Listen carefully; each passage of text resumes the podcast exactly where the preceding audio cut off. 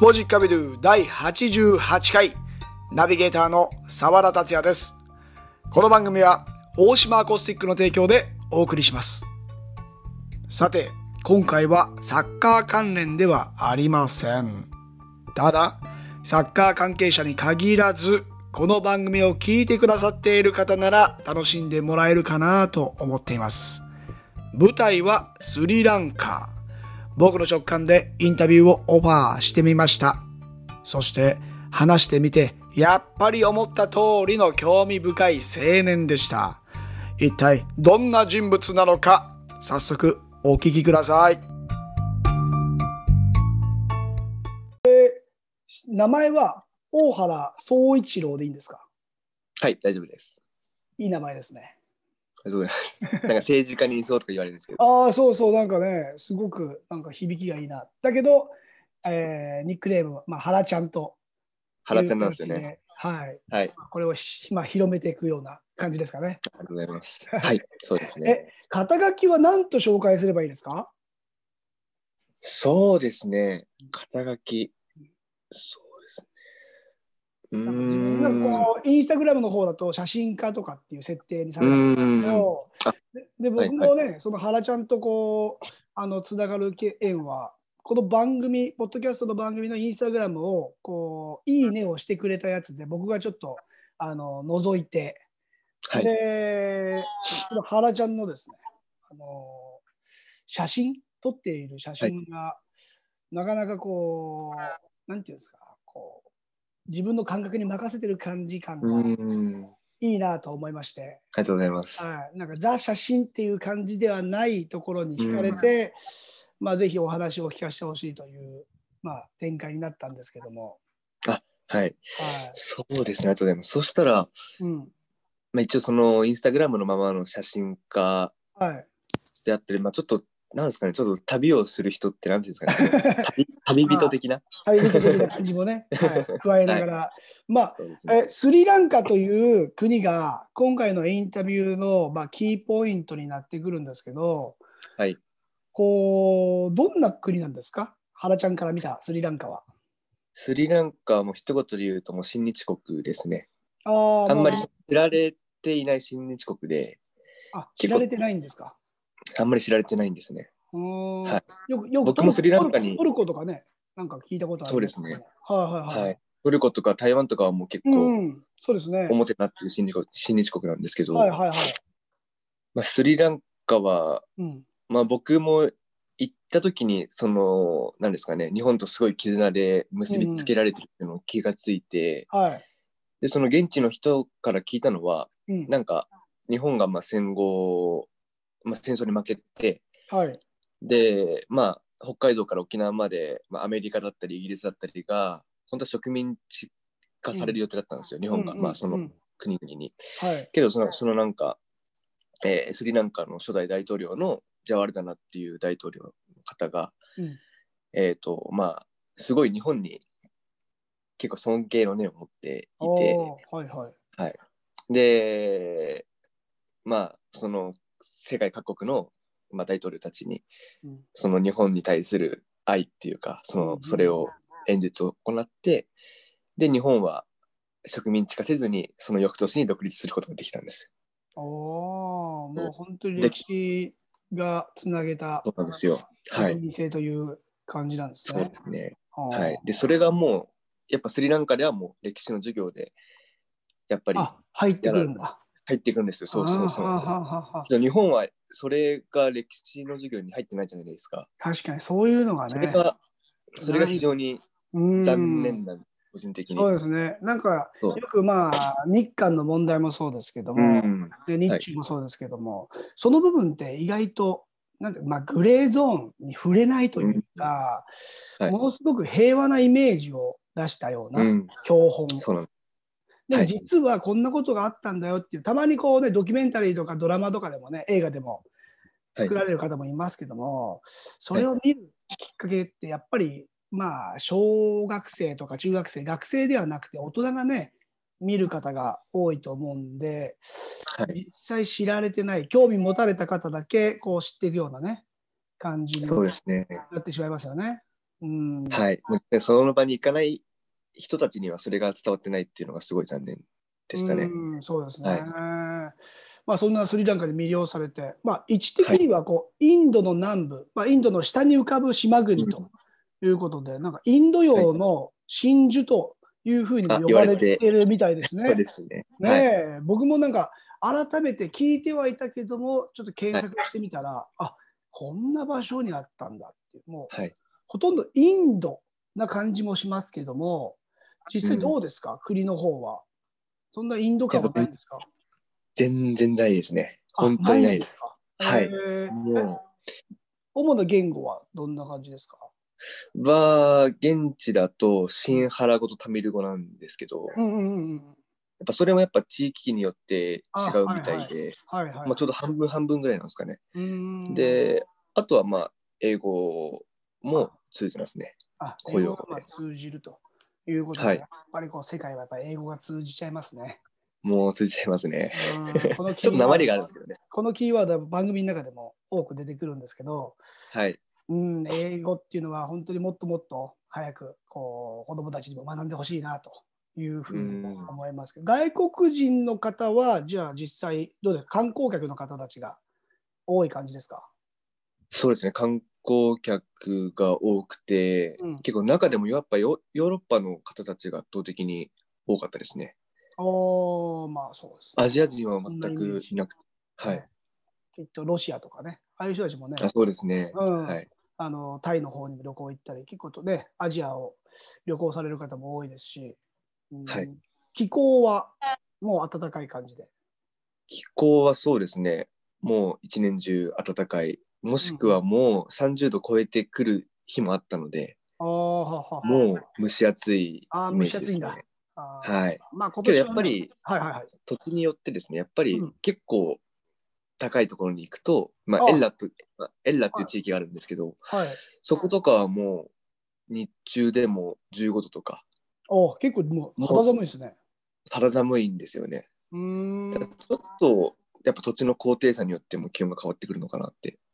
思思います。ね。はい。物価はなんかすごい安そうなイメージもあるんですけど、はい。どうですか実際は。こう、物価も安いですね。あ安いですか。安いです。はい。はい。なんか食事もね、あのーなんていうんですか独特なもうインスタグラムで見た感じですけども独特な感じですけども主食は何になるんですか。主食はお米ですね。あやっぱりお米をまずお取ってお米で。うんちょっとなんかタイ米みたいな感じ、ちょっとパサパサしてるんですけど。はいはいはいはいはいはいはい。えー、そうです。はい。原ちゃんもあれですもんね、料理がものすごく、なんていうんですか、興味深いというか、あ、よく見ていただいてありがとうあございます。もう見てますよ、 はい。なんか現い地やそうそうですそう創作料理っていうものをね、いろいろはといまあ吸収して、なんかいろいろと ねそうですたね。食べされてるみたいですけど、はい。で、ちょっと、これ、ちょっと余談になっちゃうんですけど、はい、結構その、まあ、ブログであったり、うんまあ、インスタグラムであったり、はい。をちょっと、まあ、両方見られてる方がいて、うんうんうん、で、その人が、まあ、スリランカ人で、あ向こうの方で現地に住むスリランカ人が見ていただいたりいへて、え、へえ、すごい。うん、で、なんか、結構僕、そのスパイスとか、うん。なんなんですかね、使い方とか全然知らなくて、あーしかも、なんか、全然持っていなくて、はいはいはいはいはい。で、なんか、そんなの使ってんだったら送ってあげるよって言われて、うわ、ですごい。届いてる。 20種類ぐらいのスえリランカのー、セイロンティーとかをもう現地から国際便で送っていただいて、えー、すごい。だからすごい嬉しくて、これ見ていただいてんだってやっぱこれい、原ちゃんのやっぱり、なんつうの引きつける力じゃないですか。やいや、そんなことは。僕も、僕も数々の、こう、はい人たちに出会ってきましたけども、はい。なかなかこう、インスタ見て、ちょっとインタビューどうですかっていうのは、実際こう、なかなか手出せないっていうか、こうね、難しいじゃないですか。どんな方かなっていうのを、まあ、調べて調べて、ういん。くところなんですけど、意外とね、なんか、こう、聞いてみたい話がいっぱいありましたし、あーありがとうございこまうす。こうは話してみてもね、大学生と思えないぐらい高青年で、いいや、そんなことないししっかりとしたね、芯を持ってるんだなっていう感じがしますけども、スリランカ自体は、こうはい日本から飛行機で行く場合は、実際、どれぐらいの費用はエアチケットってかかってしまうんですか費用はですね、僕が行った時期が結構一番安い時期だったんですけど、はいはい。大体安くても往復で7万円ですね。ああ、じゃあそこそこするのそうなんですね。うんはい。で、あのー高くて10、やっぱ10万超えてくる。 10万超えてきますね。それでもあれですか、あのーはトランジットはどっか止まって直そうですそうです直便じゃなくて、あ、もうトランジットで。トランジットであってもはいそれぐらいの値段してしまうと。そうなんですよね。あ人気なんでしょうね、きっと。多分それも最近結構やっぱり人気になってきてるんで、メディアとかにも報じられていて、それもあんのかなって思いますね。ははい。まあ調べたところ、スリランカ航空だと日本日本から10時間ぐらいでなんか着くということで、あそうです。はい、はまあトランジット入れたらもっとね、時間がかかってくるんで、そうですね。 意外とち近いようで、そんな近くなかったりとそうでいすうね。場所ではあるんですけども、そこをまあたどり着くと引きつけられるような素晴らしはいい場所ということで、そのスリランカの地で、なんとこう原ちゃんはゲストハウスをオープンさせたいという目標を、まあ、まあ夢なのか目標なのかというものを掲げているんですけども、はい。これなぜスリランカでゲストハウスなんですかはい。そうですね。まず一つは、まあ、やっぱ現地の人たちに、まあ、恩返しをしたいという思いが強かったんで、ねはい。それはもう過去と先ほど言った歴史を振り返って、日いや本もとうそれも含めて。めの関係性もあって、そまあ、それだけすごく行った時によくしてくれたっていうことですかそうですね。もう両方、本当に両方当てはまっていて、あーやっぱり歴史上もやはり、まあ、日本でうん触れられてない歴史というものを、うんまあ、広めていくと同時に、まあ、スリランカの人たちにもこう、まあ、日本が独立できたのもスリランカの方のおかげだし、うんうんうんまあ、その方たちにも恩返しをしたいっていうのもそうだし、うんまあ、あと、まあ、スリランカの地域の方にもすごい旅中にもうんまあいろいろ良くしていただいたのでその分のなんですかね恩返しをできたらいいかなと思っています。は意い、外と日本人の国民性ってもしかしたらありがとうっていうのがなかなか言いにくい国民性かもしれないですね。うんこうちょっと恥ずかしいというか、こう感じ取ってほしいよっていうのを勝手にこうね発信してて、はいでも海外の人って結構ね、あのそれを素直に直で伝えてくるから、すごく怒られてる時は怒るし、ね嬉しい時は嬉しいっていう部分も含めて、きっとその日本の昔の出来事を含めて伝わってないところもね多々あると思うんですけど、そのスリランカでの、まあ、ゲストハウス作りでこうアルガムベイっていうんですかはいその場所に作りたいっていう気持ちもあるっていうのも、これね括弧であのしっかりと表記されてますけども、はい、ありがとうございますこ。こここはなんどんな地域なんですかそこはですね、結構もうかなり小さい地域、あ小さいんですね。はい。周り結構ニラベリとかトンコマリとか結構大きい地域があるんですけど、うんうんまあ、アルガムベイっていうのはすごい小さい地域なんですけど、うん結構世界有数のサーフィンスポットでありまして、おお有名ですもんねスリランカは。そうですね。うんうんで、年に2回世界大会っていうのが大きく開催されていて、おーはい。で、やっぱそれにもかかわらず、やっぱり街がすごい簡素であったりとか、うんうんうんあとその現地の方の、まあ、貧困であったり、ちょっと貧しさであったりとか、うんそれがかなり浮き彫りになっていて、おーそはいはいの実際サーフィンに訪れた人も、まあその波、サーフィンの波質はすごいいいんですけど、いや街ねに関して結果的にそうですよね、その時の町だけども、は国い、際大会が開かれるってことは、相当波がいいっていうことですもんね。そうなんですよ。はいその、条件にもうはまってるというところで、そうなんですよ。はい。関係者もサーファーたちもあそこでやりたいとはいい、うことですよね。あーはいただ、いろいろと課けど題があるやと、うんそうですね、課題が。はい、うんそこに着目してゲストハウスそをうですね。作れたら、まあいろんな国際交流もできてスリランカだけじゃなくて、他国とまた日本もつなげることができると。はい。え原ちゃん自体もこうサーフィンじゃ魅了されてる一人なんですか、はい、もうサーフィンはやっていますね。はい。えーえサーフィン歴は長いんですかいや、もうサーフィンはまだ1年なんですけど、はいはい。結構もうここ最近はもう、なんですね、週もうに習慣習慣になっ 1回てはなってますね。えー僕も昔ね、本当20代前半の頃にあの仲間にあの誘われてやっていた頃が、まあ、僕はもうロングボード、あはいはいはいはいはいショートはちょっとさすがに厳しいなと思って、はいはいロングボード、その時もあれですね、朝入って、夕方入ってっていうのを、本当に取りつかれたように、こうね、うんうんうんうんハマった時期もありますけども、でもね、あの年を取っても、本当に、あの楽しめるスポーツじゃないですか。そうですね。はい。そしてなんとオリンピックの種目にもね、こう入っていて、ちょっと将来楽しみですよね。そうですね。どんどん需要がね、増してくるのかなって思いますね。あまあ、サーフトリップっていう言葉もありますしいろんな、まあはあのえ映画とかの作品も出てますけども、原ちゃん自体はそのスリランカ以外の国っていうのは、はい行かれたことあるんですか、はい。一応今、はい、一応インド、先ほど言ったインドもおイン一回もうその辺好き行なきんまでした。すね。はい。そうなんです よね。もう好きですね。あとああタイと、うんあとフィリピンと、あと、まあ、トランジットでマレーシアのクアラルンプール行うんって、うんあと台湾に行きましたね。おーもうはい本当にアジアが好きなんですね。アジアですね、本当にもえーまあそれはまあ今学生で、ね、特に行けば行くほどお金もねエアチケう。ッそトうもなんですよ。かかってしまいますし、まずアジアから攻めようと。そうです。まず本当にでそういう考えですね。すはね。いあーで、もうスリランカに魅了されて、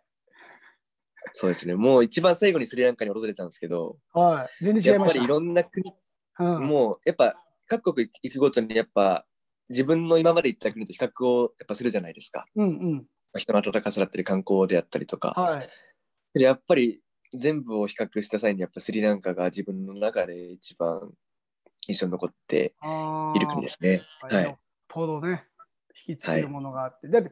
すごくいろんなものに恵まれている国ではないと思うんですよ。例えばね、はい買い物するときショッピングでいろんな買い物ができますとか、はいもうそんな場所ではないんだけども、引きつけるっていうものはやっぱり我々のね、大切な自然とか、そういううね、ん。あのは地い球環環境にもつながるものっていうのは当たり前に存在して、そこをちょっと感じるような場所なんですよね。うんあの野生の動物にもこう触れることとか見ることもできたりするということをはい聞きましたけども、そうですね。もう結構そこら中にいやはい動物がいましてあ。そこら中にいるんですか。あ、もういますいます。へえ。結構そうですね。猿とかもいますし、うんうん。あとリス、はい。ゾウ、あと何ですかね。えーまああと結構うん日本では見られない鳥とかあ鳥とかね。あーはいもう結構いますね。本当にジャンジャングルみたいな感じですもんね。見た感じ。あ本当にジャングルですね。ね。結構ジャングルのとん本格的なジャングルの地域もいくつかありましてあ、あ。もうそこの中に行くと本当にいろんうなん動物とか、うんうんうんまあ、植物とかに出会えると思いますね。だはからい、もう国立公園とかに限らずにもう動物がこう溢れて見ることができるとえいうはいまあ動物たちにとってはパラダイスのよう なねそうだーですねですね。ね雨もふはいしっかり降ってくれるし、そうでねすね。はい、涼しみながらまた気候もね良さそうですし、ねはい。非常にいい感じなんですけどそのスリランカでの、まあえー有名な、えー飲み物紅茶、はい紅茶、これはい。紅茶が産地ということで、原ちゃんもインスタグラムにも工場などのえー紹介もありましたけども、はいまあ、調べてもやっぱりね、紅茶はすごい有名で、これってやっぱりイギリスのルートっていうか、ルーツがあったりするんですかあ、もうおっしゃる通りであまさにす。もうイギリスがまさに本当に、イギリスがやっぱ植民地うんうにんこうスリランカにの地でしていたので、はい、そこから。で、うんうんそうですねうん。やっぱもう今まで残ってるのは全部イギリスが残してった、まあ、紅茶畑であったりとか、あと鉄道とか、鉄道とかもスリ、えーセイロンティーを運ぶためのえーあ鉄道ですよ。あれ、そうなんですか。そうなんです。はえい。ーなんで、もう今走ってる電車も、うんもう当時から何も、まあ、ほなんですかね、補修とか、はいうんもうされていないまま走っているのなで、いぐらかなり音もね、結構激しく、なんか激しいですあねれ。はあい。のインスタで見させてもらいましたけど、音もあありがとうございますで出てるし、はいでもあの出てますね、あの雰囲気が、こうね、こうなんとなく良さが伝わってくるというか、はい。ほ、ほっこりするような、景色そうがあでってすねでそれ紅茶を運ぶって、まあ、日本でいう例えばお茶を運びますみたいなやつですよね。はい、はい、そうです、そうです、本当にその通りです。そう考えると相当すごい需要とね、はいもうあの世界中から求められる紅茶ということですよね。はい、あー実際飲まれてどうでしたそうですね、やっぱり、積み立てのやっぱ紅茶だであったりとか、はい。やっぱ世界の誇るセイロンティーだったので、うん、全く違いますね。あ違うん味ですが。本当に初めて飲む人か。はい。でも、その紅茶が苦手な人でもすごい好きになってしまうような、あーなんですかね、深みがあったりとか、はいはいはいははい、い。もうあれですもんね。原ちゃんが若いからっていうことで、あのえそんなことわかるのっていうので ほ本当に飲めばわかるぐらい違うと。わかりますね。はあーここはもうね、ぜひ、日本でもなんか購入することできるんですかね、ああいうのって、スリランカの紅茶っていうのい、そうですね、ちょっと東京、そうですね、今から増えてしまった は。いいですよ。そうですね東京都内にも一は応いスリランカの専門店が何店舗かあああってるんですね。えーなんでそこで、まあ、スリランカ多分直送の紅茶だと思うんですけど、そこで多分試飲ができるかなって思いますね。えーはいこれはもうね、ぜひ行った際には、間違いなく紅茶をちょっとね、そうですね、あぜのひ飲ん。でいただいて、はい。えーえ今後の進展なんですけども、えーまあ、何年ぐらいにとかいつぐらいにっていう思い描くゲストハウスの、まあ、計は画いというのは、ちょっと頭の中にあったりするんですか、そうですね、ちょっと今考えているのが、うんまあ、一応まだば僕大学4年生で、はい一、応来年からちょっと台湾に交換留学に行く予定なんですね。はアいクティブですね、 はい。ありがとうございます。台湾もねそれこそ日本とのルーツもありますし、そうですね。はまあい。やっぱ同比じ較的新近い日し国として、あそうですねはい比較をしてみたいなと思って。ええうんもうその本当に日本と世界のこうルーツを自分で興味本位でも探りながら学んでいくようなスタイルで。そうですね。ちょっと現地でもちょっと経営学について今専攻を取っているので、おいちょっとまあそこで、まあ、ゲストハウスだけじゃなくてちょっといろんな経営学をちょっと学びつつ、はで一応まあ台湾から帰ってきて、い。うん、え一応まあ普通に日本で就職はしようと思ってるんですけれども、え就職は日本でしながら、うまくそこをね、海外に展開させようかなみたいな。そうですね。ちょっとまあえ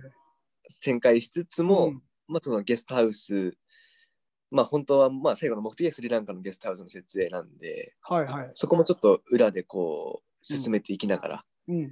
んでまあ35ぐらいになって、うん。うん。まあ、会社をまあ辞めてはいで、まあ、スリランカ将来的にそのアルガムベイはい。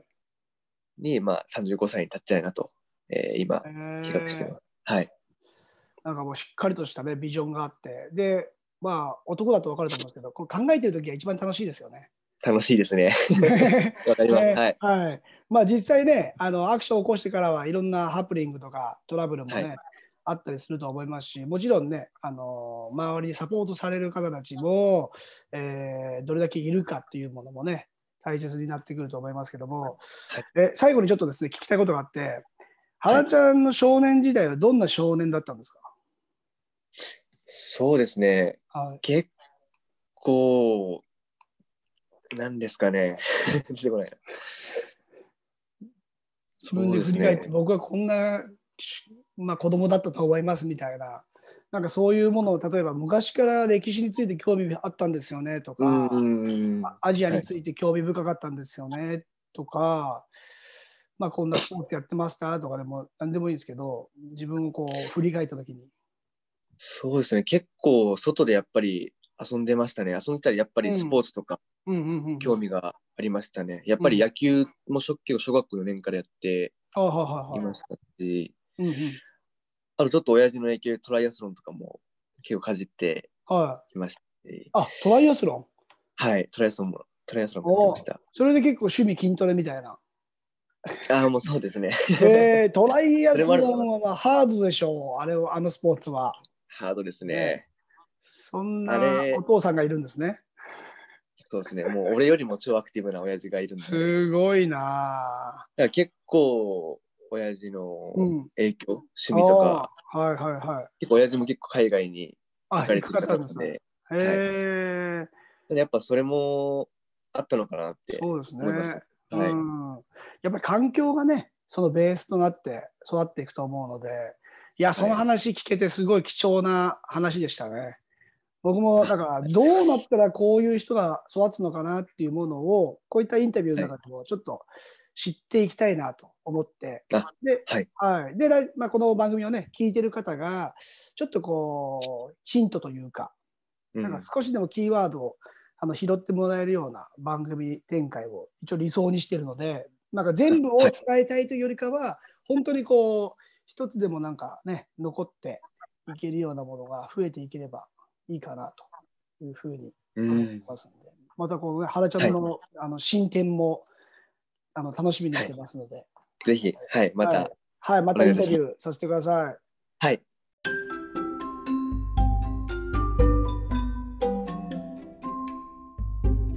大原総一郎、通称原ちゃん。まさに政治家のような名前と本人もおっしゃっていましたが、いや将来、日本とアジアをつなぐ重要な人物になっていくかもしれません。少なからず、すでに原ちゃんの周りでは、新日を調べ直したり、考え直す人も多いでしょう。そのまっすぐな疑問からスリランカと日本を問い、来年には日本と台湾を学びに交換留学するとも言っていました。これら原ちゃんのルーツを作り上げていった背景には、お父様の存在があったこともわかりました。こういう人材こそ将来が楽しみと言うんでしょうね。また原ちゃんのインスタグラムとノートで動向を追っていきたいと思います。ここまでのお相手は沢田達也でした。Muchas gracias. Chao. Adios.